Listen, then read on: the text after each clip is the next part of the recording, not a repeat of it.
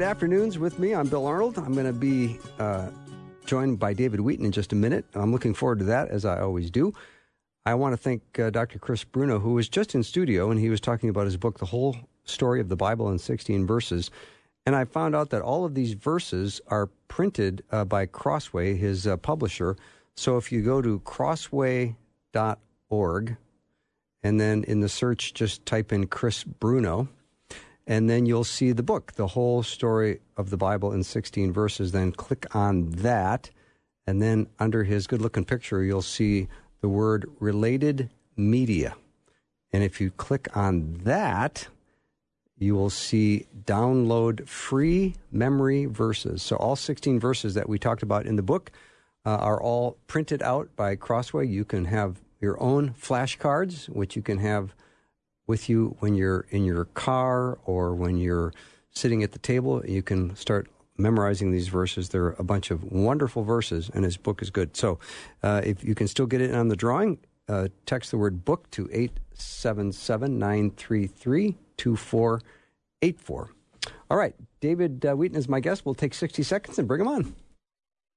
Focusing on Christ together.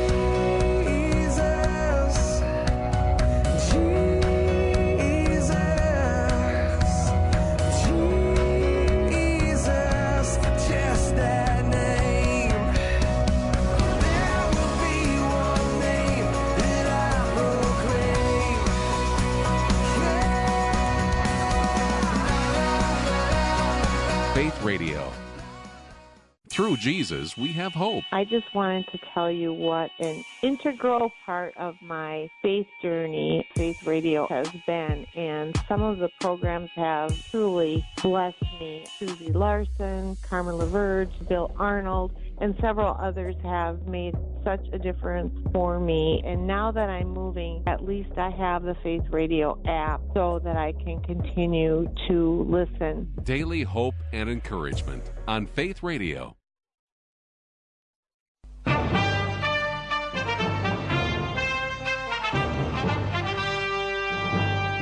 All right, my guest is David Wheaton, my good friend, and go to thechristianworldview.org to learn more about his amazing radio program, his incredible books, and his charming personality. David, welcome. Hey, good to be with you today, Bill. Yeah, Happy New Year. I don't think we've chatted this year yet. We have not, but uh, thank you for your Christmas card. Oh, you're I think welcome. I got a, I think I got a Christmas card from you, didn't I? Yeah, I probably did, included with my uh, my electricity bill, something like that. Yeah, Yeah, I think that was it. that was it. Yeah, yeah. Oh well, here we are at the beginning of the year, and I think we should uh, kind of jump into God's Word. Let's start at the uh, in the very beginning and kind of dig through Genesis a little bit. What do you say? Well, yeah, I thought that would be interesting at the beginning of the year. Here we are at the beginning of the year. Well, why don't we go back to the beginning of the Bible and see how relevant Genesis is for today? It- It's it's easy to think, well, Genesis that's sort of an unknowable time in history, thousands of thousands of years ago, and and uh, you know we, we live in 2020 now after all, and it's not very relevant. But I, I would actually say the opposite. What the Bible lays out in the very opening chapters of the Bible, the first, let's say, first 11, 12 chapters of Genesis, and even more, is incredibly relevant and explains why we are where we are in mainstream society and also the church today. Um, as a matter of fact, going back to the very first verse of the Bible, Bill, um, in the beginning, God created the heavens and the earth. In that one sentence, there was someone, and maybe multiple people have noticed this, that there are all five elements of known existence in that one verse. In the beginning, there's time. Mm-hmm. Uh, and then the second word, in the beginning, God, that's force. Uh, in the beginning, God created. There's action. In the beginning, God created the heavens. There's space. In the beginning, God created the heavens and the earth. There's matter. in the first verse of the Bible, time, force, action, space, and matter right there summarized of everything that's known to exist. So that that's pretty incredible that you can pull that much out of the first sentence of the Bible. That's absolutely spectacular, David. I love it. I didn't make it up, so uh, Well, don't I- give me credit. but uh, I mean- it, it, it's it's the word that you know God made that up Right. actually. Exactly. so uh, it's it's pretty Im- incredible that just the, that's what we learn from right there in the first uh, sentence of the Bible that we've heard that verse so many times. All right, let's uh, look at verse two. Well, let's just stick in verse the first few verses actually for a Okay, second because it yeah. goes from saying in the beginning God created the heavens and the earth, verse 2, the earth was formless and void and darkness was over the surface of the deep and the spirit of God was moving over the surface of the waters. Then God said, remember that, let there be light and there was light.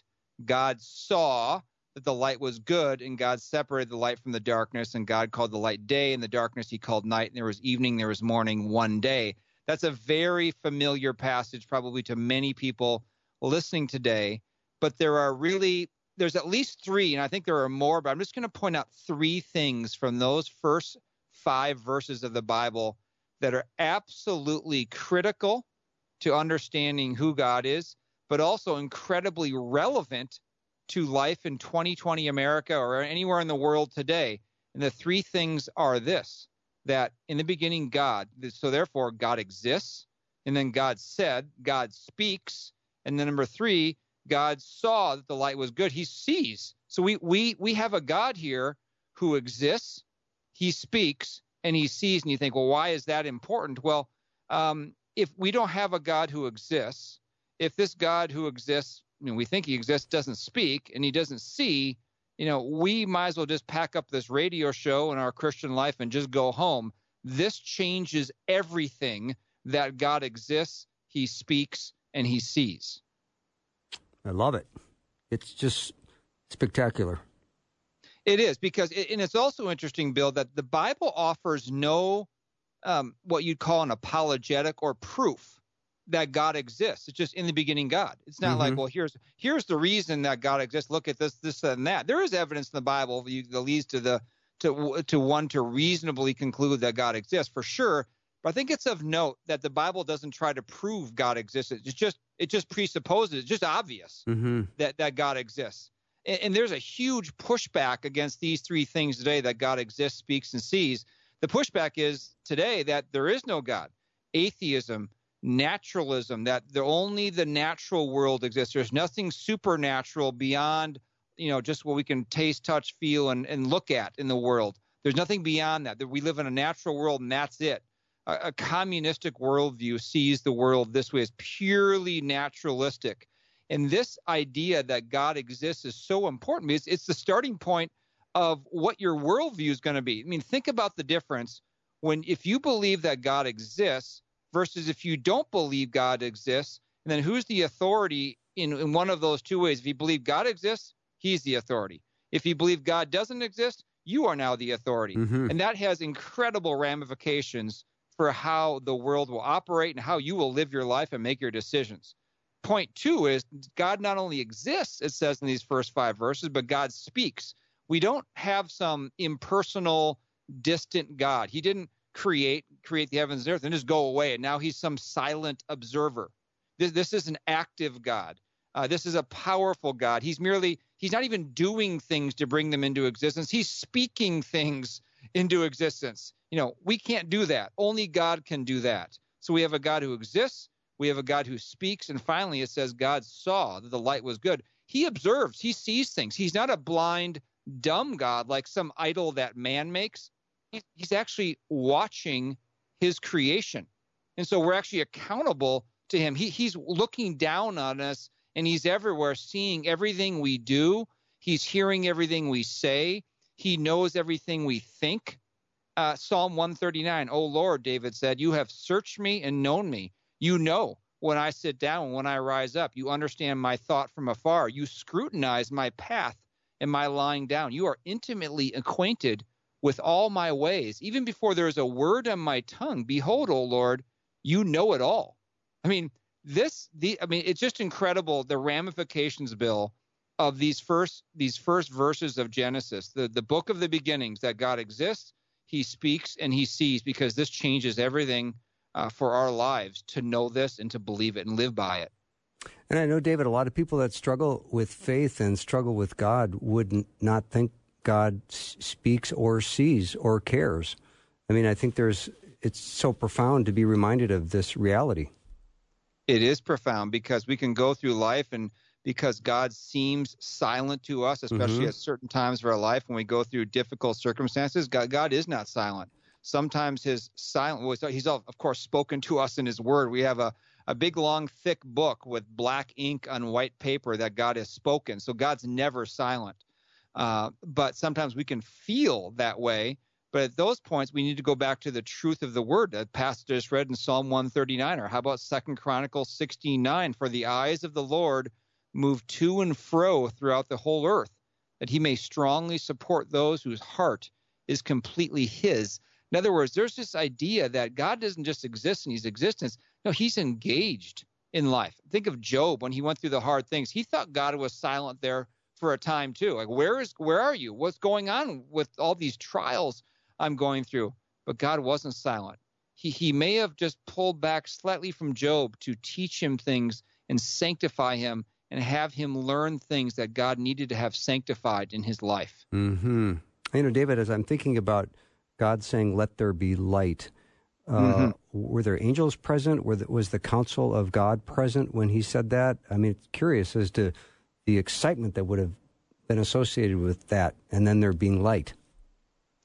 Well, without light, there's nothing. Think about it. if you walk into a completely dark room, you can't see or perceive anything unless right. there's sound. Right. You know, so the light was the first thing God created. Now the angels were created as well.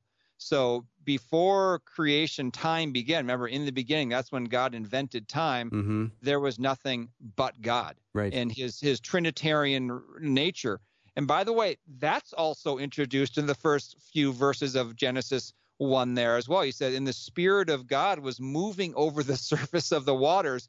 You know, this this idea. You think that the the Trinity is some New Testament doctrinal thing? No, right there in the second chapter, second right. verse of the first chapter of Genesis is the introduction that there's well wait now there's God, but then there's also the Spirit of God, and then by verse what is it like verse uh, you know 20? If I skip down a little bit in that chapter, it's verse uh, 26. God says, "Let us make man in our image, according to our likeness." Who is who is he talking about? This this this plurality, this our, this kind of thing. Well, you know he's talking about? God the Father, God His Son, and God the Holy Spirit. we find out later that God was the creator but Jesus was actually the executor in creating the universe as we as we know it today. Mm, wow, David, this is really really awesome. Let me take a little break. David Wheaton is my guest. Go to thechristianworldview.org to see more about David and his work. We'll take a short break and be back in 90 seconds.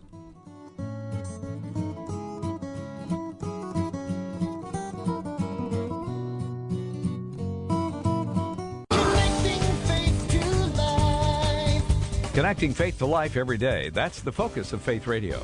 I'm station manager Neil Stavem.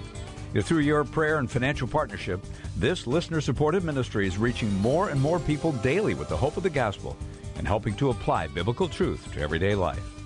So, for all of you who have resolved to stand with us, regardless of the amount or method, thank you. And get the new year started with your gift today at myfaithradio.com. You cannot separate the glory from the offence in Christian faith. Christianity is at its heart about a cross and a crown. And they are both embraced by Jesus Christ. And if you embrace Him, you cannot embrace the one without the other.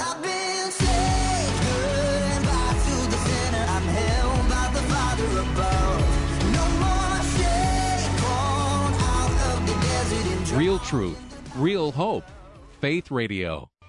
I began to look back and go, well, duh. No wonder I, I have this compelling, you know, drive to try to fix what's broken because that's what I was born to do. Literally, yeah. that's kind of what I was brought into the world to do. Wow. From an early age, Steven Curtis Chapman felt compelled to fix what was broken. So, what do you do when the heartache is so deep it can't be fixed the sight of heaven? Here's Steven's story this weekend on Epic. Saturday mornings at 8:30, Sunday afternoons at 2:30 on Faith Radio.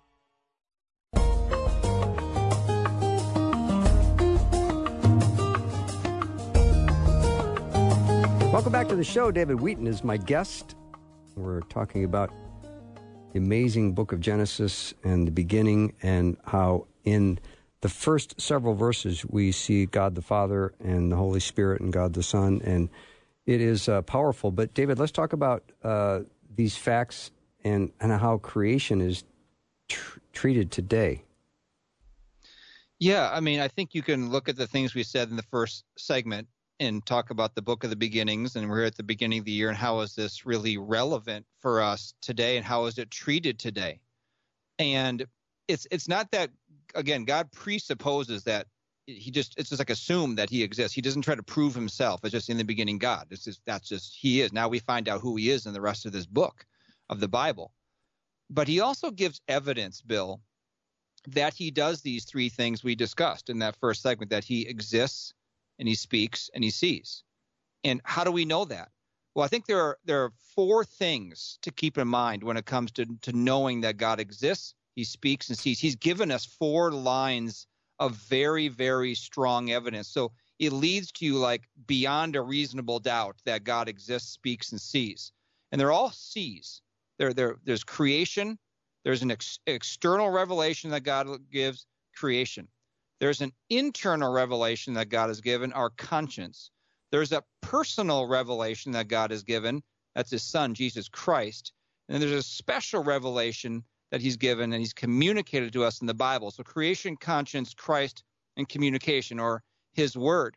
And you go just look at these very briefly. You look at creation, the evidence that he exists, speaks, and sees, that it's the only rational explanation for this complex, ordered, intelligent universe is that God exists and created it. Mm-hmm. I mean, it says in Scripture, Hebrews 11:3, by faith we understand that the worlds were prepared by the word of God, so that what is seen, you know, when you look outside, was not made of things which are visible. So it didn't happen by things uh, just natural means. There's a a supernatural element to to what happens. I mean, it's just too far a leap of faith, Bill, to believe what people who don't believe in God believe that mm. nothing became something and somehow exploded by itself and evolved into everything. I mean, I just don't have enough faith to believe that. It takes far less faith to believe that in the beginning God created the heavens and the earth because that's what makes sense. We ne- we never look at a builder, we never look at information, we don't look at DNA coding and think there and think, oh, it just happened by accident. We think, well, there must be a building must have a builder, uh, information must have an informer, encoder coding must have a coder. How can we look at creation and not think creator? We shouldn't because that's where the evidence leads us. And the second one is conscience.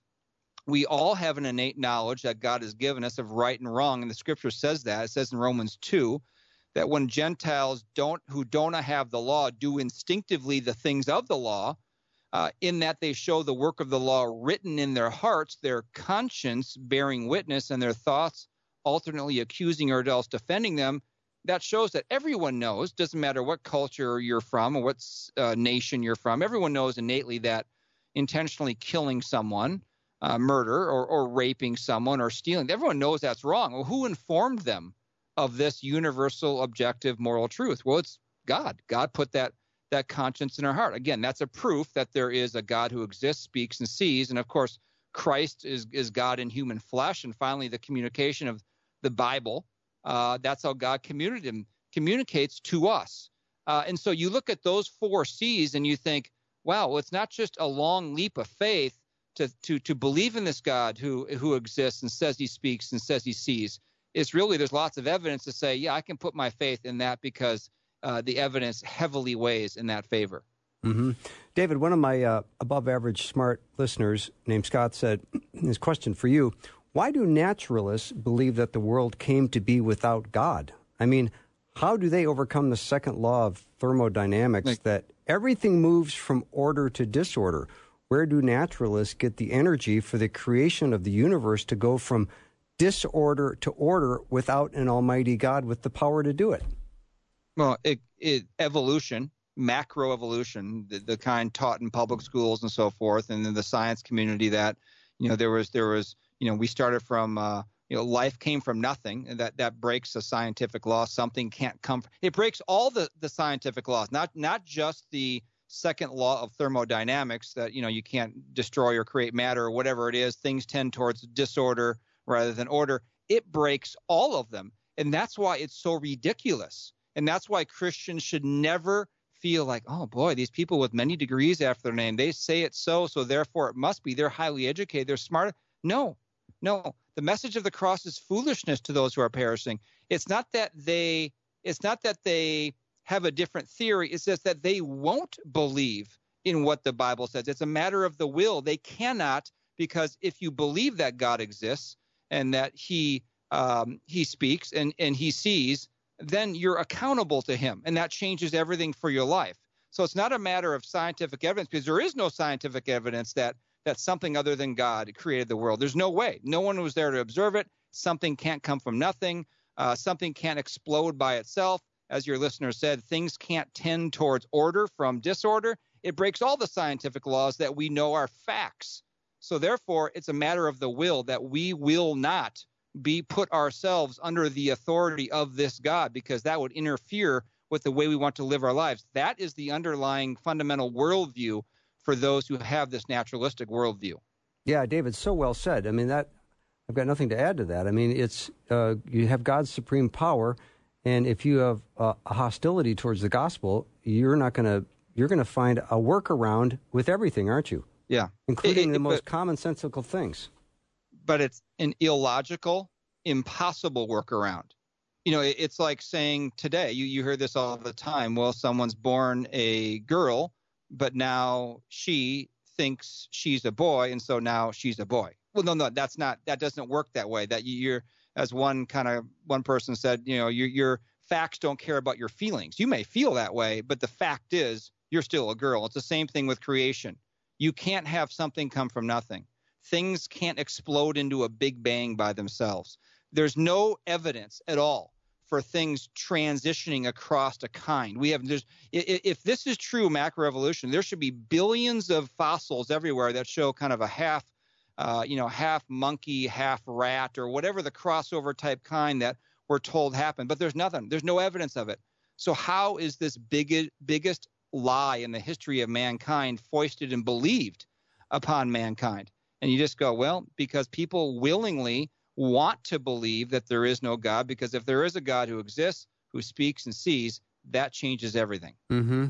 Boy, David, these are, are so relevant for today. I mean, what a, a great way to start your year off, starting in Genesis in Genesis chapter one.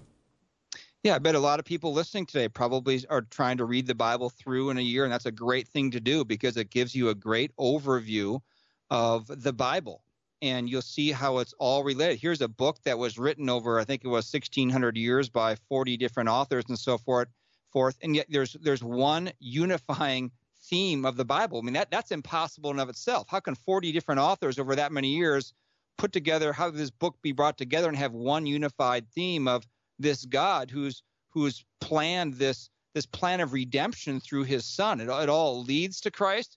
And then from then we all look back at Christ. It's it's truly uh, the only supernatural book because it's inspired by a supernatural God. Mm-hmm.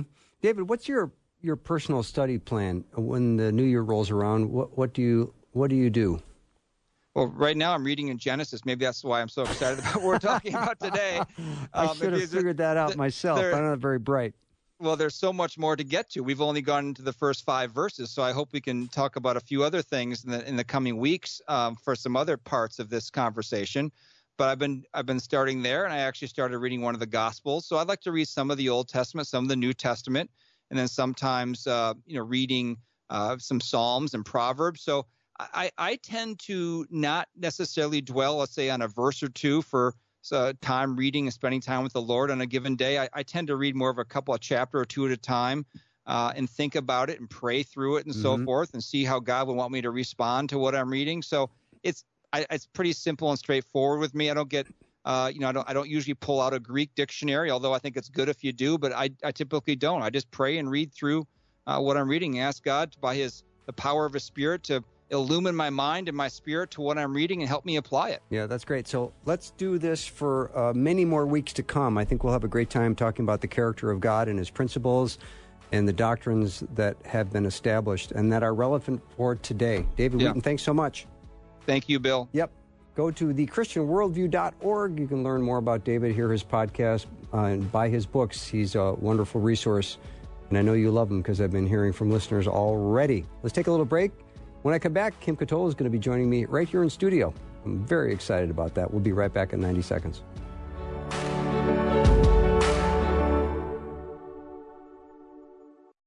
Faith Radio is so much more than just radio. We are a multimedia ministry encouraging people to connect faith to life every day through a variety of platforms. Now, you may have been driving, captivated by a Faith Radio interview, but not able to listen to it all because you had an appointment, or maybe you had an extra busy day and you missed your favorite show. Well, thankfully, you can go back and listen to any of our programs in their entirety at myfaithradio.com by clicking on podcasts. You can also download the free Faith Radio app to listen to any past programs or check out the live stream. Just search for Faith Radio in iTunes or Google Play. And for Alexa and Amazon Echo devices, just say Enable Faith Radio. Then say Play Faith Radio to listen to the live stream. Use your connected device to stay encouraged and equipped every day through Faith Radio. One night I found myself in a hospital in downtown Denver. Adolf Coors IV on Focus on the Family Minute. In the operating room that night were my wife and her doctor and myself. There were three of us, and then poof, there were four. I was so happy I ran out of the delivery room to call my wife, but she wasn't at home.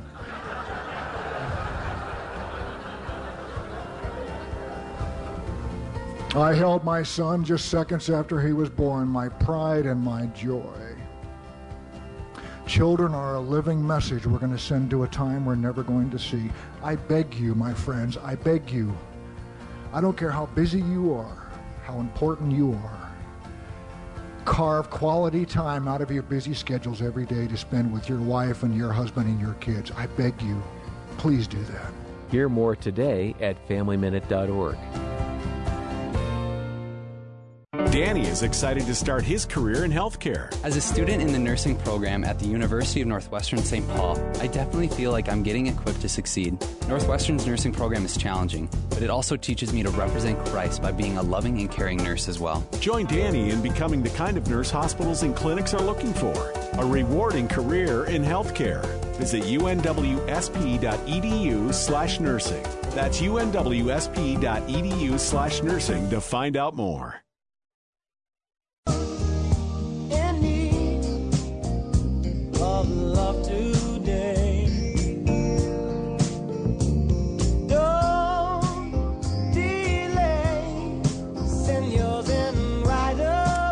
I'm awfully glad to have Kim Ketola in studio, and because she's here, I get to brag on her a little bit. She's a retired broadcaster, which makes me sad that she's not on the air all the time, but she's a writer and a speaker, and she's currently serving as a pro life advocate as lead coordinator of abortion recovery support at Fayette Pregnancy Resource Center in Fayetteville, Georgia, helping women connect with faith in Jesus Christ to recover from child loss due to abortion. I could go on and on. You know her uh, formerly as Kim Jeffries. She's spent over 30 years here in radio and television and has been on KTIS. You may have heard her show Cradle My Heart, Amazon number one bestseller. So, uh, and she is in town today with her grandkids. Kim, welcome. Hi, Bill. That's nice to see you again. Yeah, well, I love bragging on you just because it's you. real easy. Thank Just you. so You know, you know. I'm in that phase of my career where, you know, you never want to feel like people are thinking, how can we miss you if you won't go away? so Right. when you said 30 years, it was, I mean, I was kind of a fixture Yeah. of Twin Cities broadcasting with daily shows for Yeah. a long time. I'm at, at that point in my career where I'm right between don't I know you and, and didn't you used to be Bill Arnold? I'm kind of in that zone right there. Okay. Yeah. So I'm always interested to hear uh, what's going on in your world and, and your work as a pro life advocate. And I know there's lots of pro life and, and abortion stories that we can chat about. Yeah. So why don't we start with the Golden Globes? That was kind of amazing. So this actress who wins actress for her part in this series, Verdon Fosse, Verdon Mhm. Fosse. I, I haven't seen it. I'm not familiar with her work. Michelle Williams, right? Um, dedicates that platform in her acceptance speech to promoting abortion. I mean, there really isn't any other way to say it. There isn't. So she she she starts out talking about you've honored me for my choices made moment by moment as an actor and the choices that I made to get to that place of being, you know, that actor. And we also and you've honored my choices as a as a person, as an individual, and uh, I wouldn't be here today without reproductive choice. So she said, you know, things can happen to our bodies that are not our choice. And she's been, you know, barbecued by the pro life world mm-hmm. for using that platform to advance this idea that women can't be successful, that women can't have a career if they have motherhood. Mm-hmm. And that's, of course, nonsense. It's, it's wrong Total. and it's amoral mm-hmm. it, at best. And it's an immoral worldview when you take it as far as to use that to justify abortion, terminating the life of an innocent child. But you know, I sensed in her remarks something that I haven't really read anywhere, but she may have been victimized. She may have had a pregnancy due to rape or date rape or mm-hmm. something that was, you know, that it happened to her body, not as her choice. That does happen, Bill. Mm-hmm. We know that happens. And if that is the case for her or for any woman who's experienced that, we she really deserves our compassion uh, completely, unequivocally, unconditionally. And people who do that to women, men who do that to women, deserve punishment mm-hmm. completely. I agree. Unconditionally, unequivocally, under the law, socially, and every, every way that they can be punished and deterred from doing that ever again needs to be our cause, if that's our concern for right. women who are being violated. Is we need to really go after the perpetrators, right? But I didn't hear anything about that. I didn't hear anything about what actually happened to her. Instead, it was all about her exercising her right to terminate a child, which, if she was violated, would be right. The in reality, the second victim of that crime of mm-hmm. rape. And so, to me, it was very sad that she couldn't connect that in her mind. And I mean, this does happen to women. We don't connect we dehumanize the child in order to be able to make that so-called choice. Mm-hmm. You know, some of her other remarks that she went on to say included that, you know, well, I didn't want I wanted to be the author of my life. I didn't want to live as if life just happened to me. And I thought, man, you are so young. you are so young. Because has death never happened to you? Has illness never happened to you? The thing you want least has never happened to mm-hmm. you? Because I mean, when those things do come, right? That's that's when who we really are and our faith becomes evident mm-hmm. and becomes so important. You know, so you're standing there shining in your gown and with your tiny statue, you know, for your accomplishment uh, as an entertainer and bragging that it was some law that allowed you to kill your child, which which enabled this to happen. So it's it's false premise on every level, Bill. Right. On every level. And I mean, I, so I did a, little, a quick little research to find out how many women who who have had celebrity careers in entertainment actually had children in their teens. And the youngest I found was Aretha Franklin, who had a baby at 12. She got wow. pregnant at 12. Now, this again was the result of a crime. Mm-hmm. It's not legal to have sex with a 12 year old. Right. Someone should have, I hope, uh, been prosecuted for that. But the reality was she withstood that. She had two children by the time she was 15. Wow. I don't, and I don't her, see it slowing down her career. Her career continued until she passed a couple of years ago. Mm-hmm. May she rest in peace, you know, in her 70s after a, uh, one of the most brilliant careers in music. No kidding. That any of us can think of. Her, her motherhood did not limit her. She, yes, she had support. Her grandmother and her sister raised those children until she married and started a family, so to say. But um, you can look to Anna Nicole Smith and Whoopi. You know, some some pretty some pretty wild women, if you yeah. will. Roseanne, uh, Naomi Judd, of course, Maya Angelou. Um, from the distinguished you know, Loretta Lynn, mm-hmm. you know, across the spectrum, all different kinds of lifestyles and genres of entertainment, and all of these women mothers before they reach their 20th birthday. Motherhood is not a limiting factor in a career. That's nonsense. I agree.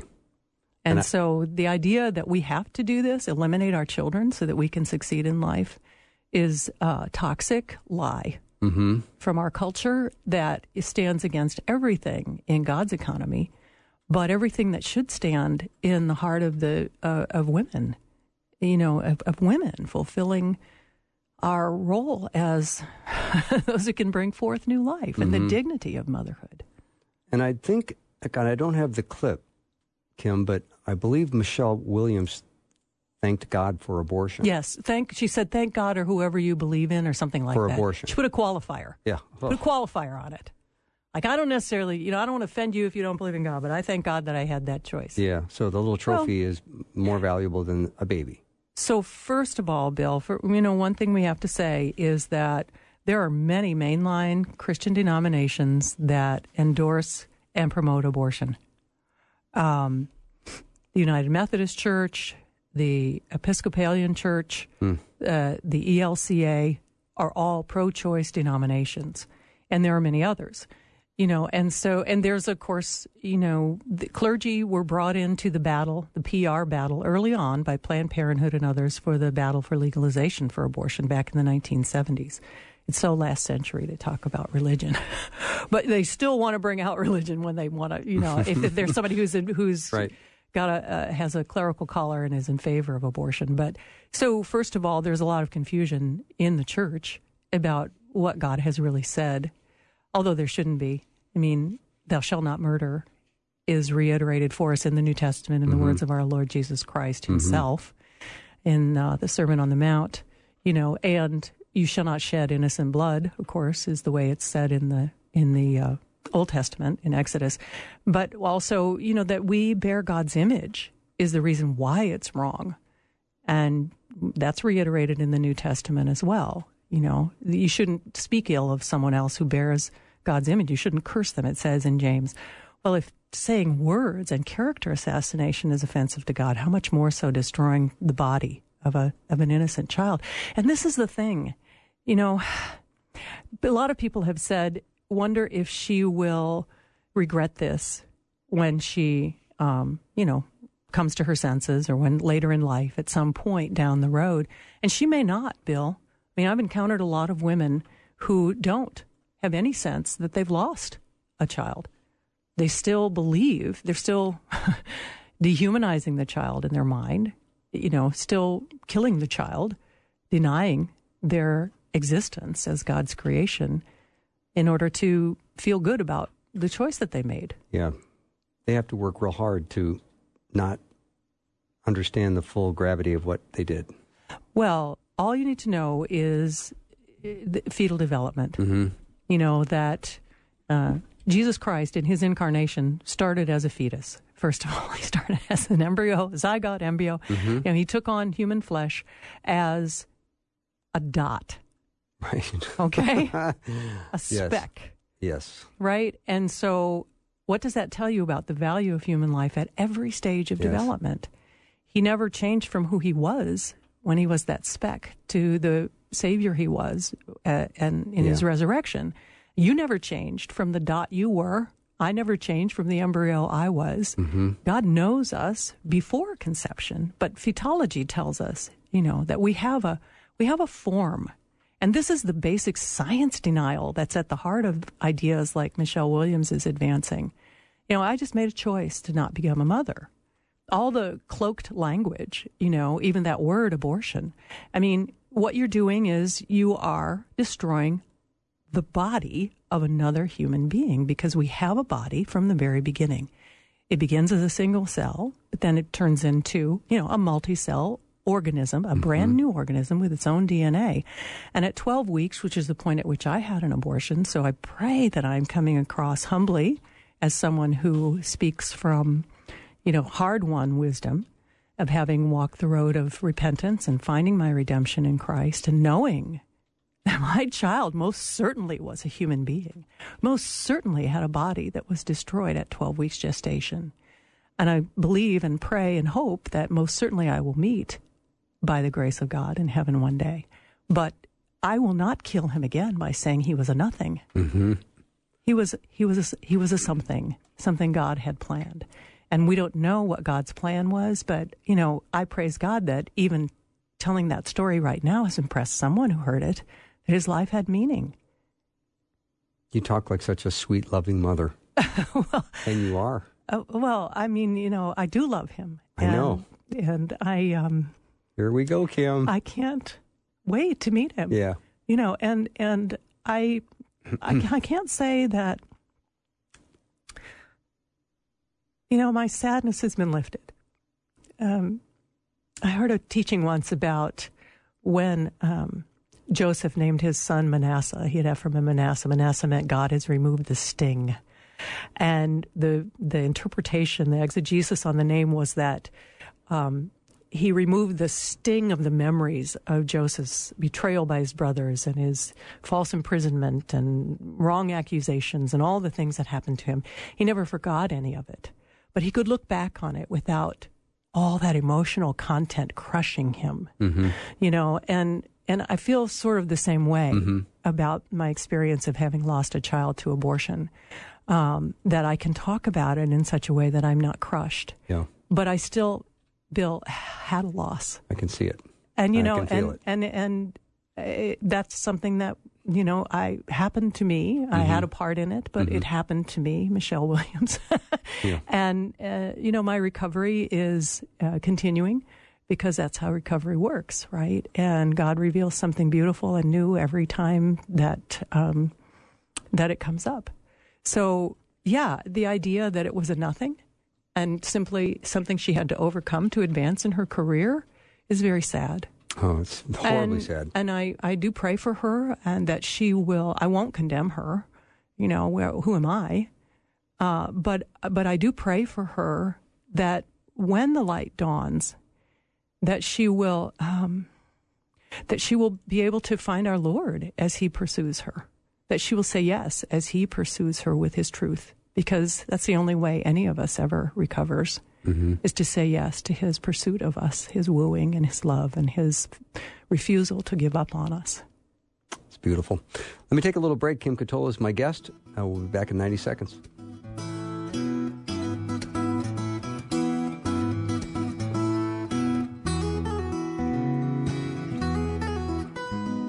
We all love getting something for free. Here's something that's free that you can really use. It's the Free Faith Radio app. You can use the app to listen to the live stream, access program podcasts, and stay informed with all the latest contests and events today. All you have to do is download the free Faith Radio app in iTunes or Google Play. Just search for Faith Radio, download the app, and enjoy Faith Radio wherever you go.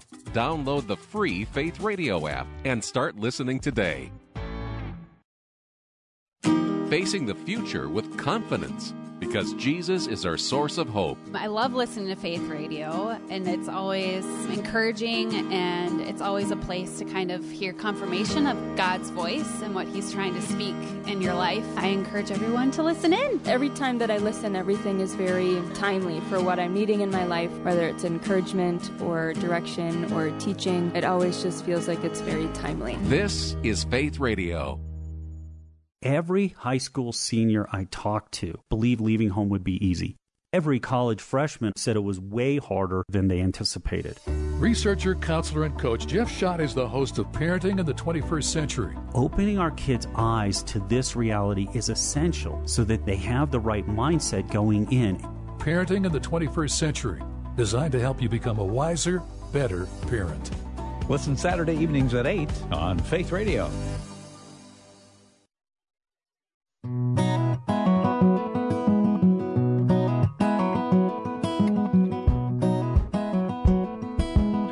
To the show. Kim Ketola is in studio. You know her from Cradle My Heart.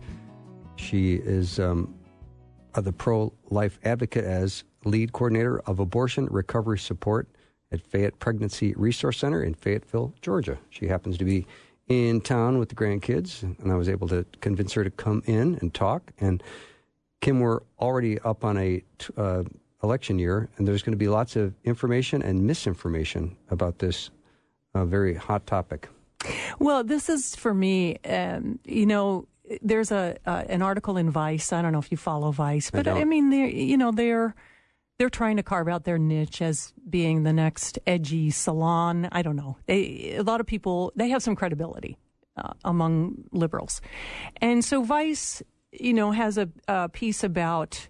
Trump's new, you know, pro-lifers and Trump's new, uh, you know, front will be misinformation about late-term abortion and infanticide, and even that headline is is the real howler because abortion is legal through all nine months of pregnancy in the United States, Bill, And it has been ever since Roe v. Wade and Doe v. Bolton, which were decided on the same day mm-hmm. in the early 1970s. Roe v. Wade allowed for a constitutional right of privacy for the decision to be made between a woman and her provider. Doe v. Bolton said it's uh, the uh, the circumstances can be anything, including uh, uh a woman's mental health. So all I would have just just as your last guest was talking about, you know, if I say I am a girl, and even though I have a a biological boy. If I go in and tell a doctor, you know, I'm nine months pregnant, but this is threatening my mental health, I, I feel suicidal. Mm-hmm. They'll say, well, is there anything wrong with the baby? No, but okay, but if you, you know, you feel that way, that could be a pretext for abortion. Mm-hmm. Now, it's not, it's, you can't walk in and get an abortion in all 50 states at 36 weeks pregnant plus, you know, what is it, 40, 42 full term. But there are places you can go where it is perfectly legal for this to happen, and it's uh, it's legal after the viability after the 27th week in I think seven or eight states now. This is the law that New York uh, put in effect last year, and they lit up the buildings with pink, right? Because they passed a law that said if a baby survives an abortion attempt, doctors are under no obligation to revive or to give any sort of life saving medical attention mm-hmm. to, palliative care only. And so, you know, people don't understand that this is the case. And if you get into conversations with people who consider themselves informed on this decision, they'll say that that's misinformation, but it's not, Bill. You know, there are there are abortion facilities in there are five clinics around the country where um, they will perform a late term abortion legally uh, three of them are in states that allow exemptions. So they don't necessarily have, I think they may have a ban on abortion after 24 weeks. But again, if you come up with an exemption, now it could be, you know, a medical condition, a fetal anomaly, uh, anomaly that is, or, you know, some other medical, you know, idea. Um, in some cases, they're very real. You know, the babies will have serious health complications. But in California and Maryland and Ohio, you can get an exemption and get an abortion up to birth. Hmm. You know, not necessarily for a medical mm-hmm. complication. Mm-hmm. And on a case by case basis, you can have an abortion up to birth in New Mexico and Colorado. There are facilities and doctors who will do this. And if this legally abortion gets botched and there's a child that gets born and the the desired outcome was an abortion, they will just let the child die. Yes. So they will say, well, what did what was the intent of this procedure? Mm-hmm. If it was fetal demise, which is the word that they would use for it, mm. uh, fetal demise, then palliative care only. So we're going to give the baby a blanket while we starve it, or we're going to give, yeah, while we withhold food and you know any other care you'd be giving to a neonate. We're we're simply going to as uh, Virginia Governor Northam said so infamously, comfort. Mm-hmm. Give the baby comfort. That's just evil. right. And so, you know, and here's the thing that again people may not understand, and forgive me, you may want to cover your children's ears, but you know, late term abortion is grisly and unsafe, mm-hmm. and there are three ways you can do it. There is a lethal injection to the baby's heart through the amniotic sac, very dangerous and calls for a great deal of precision. Um, and some babies will survive. If they, you know, if you think you got the heart but you didn't, the baby will be born and not have been, you know, subject to demise. You can dismember. No babies have been known, I don't think, to survive that, although I could be wrong about that. I need to do my research. But it, it's literally limb from limb. Mm-hmm. And then there's a saline solution where over a course of days, you are using various means of uh, getting saline into the amniotic fluid to burn the baby to death and uh, stillbirth is the result. Mm-hmm. At least 150 children have survived saline abortions. Oh.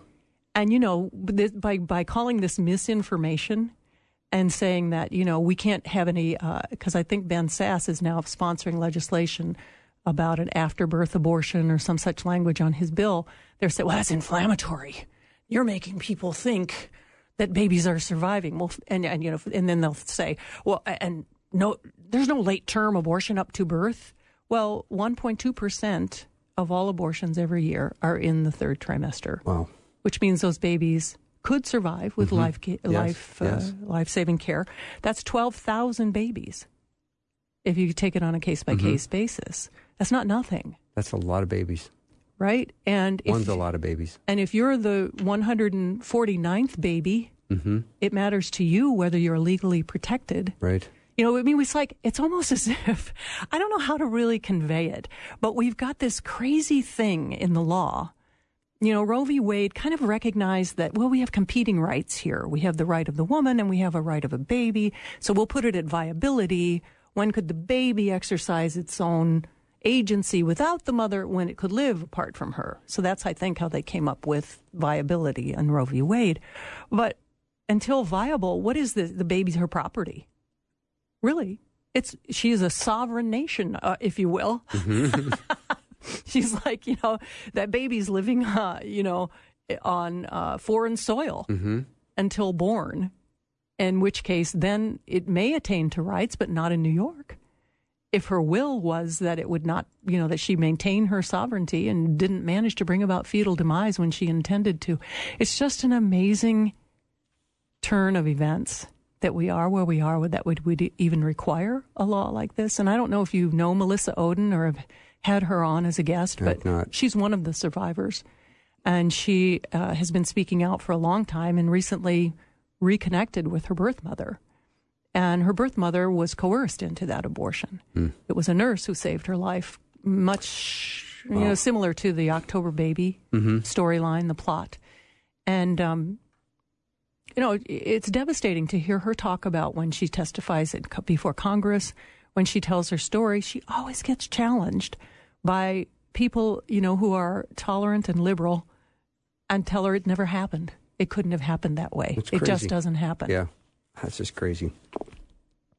Here's another law in Massachusetts where minors used to need permission for abortion, but that could change. I mean, you can't get an aspirin without permission from your parents. Right. So the assumption here is that all pregnant teens have abusive parents that need they need protection by the state from their abusive parents. You know, and I know women who have had uh, who had a judicial bypass as a minor because that's the remedy that they put in place. So you're 16, you're pregnant, you don't want your parents to know, but if your state has a law, whoever the provider is will put you in touch with a judge who will give you a judicial bypass. And one woman I know said, So I was couch surfing, failing school, had no job, and pregnant. And I went before the judge and he said, Do you realize that, you know, you were pregnant? She said, Yes, I do. And he said, Well, are you mature enough to make this deci- decision?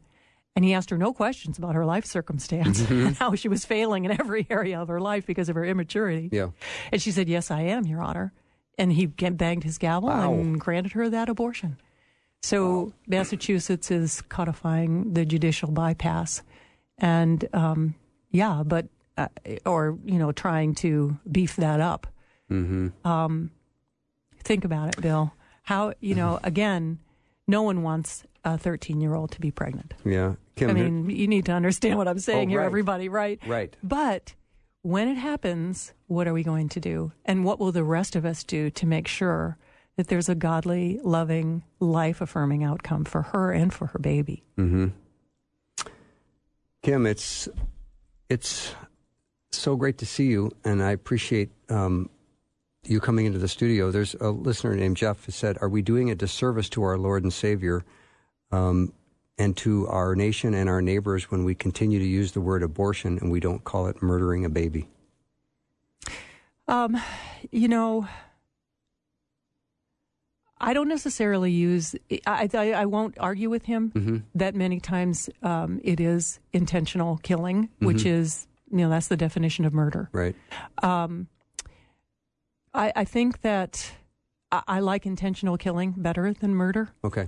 Uh, sometimes because you know now you're you're getting into a legal term, and I think you know when the Bible talks about shedding innocent blood, I like that. Yeah. I think that's an accurate and apt description. I agree with him though. Uh, I, it's time to stop you know uh, coddling anybody who can't deal with Mm-hmm. language when the reality is that the bloodshed is continuing at the rate of 3,000 a day every day. Kim Ketola has been my guest. Thank you, Kim, for being here. Just love seeing you. That wraps up our show for the day. If you missed any of it, head to myfaithradio.com, go to the show page, and you can hear it all on podcast. Have a great night, everyone, and I'll see you tomorrow.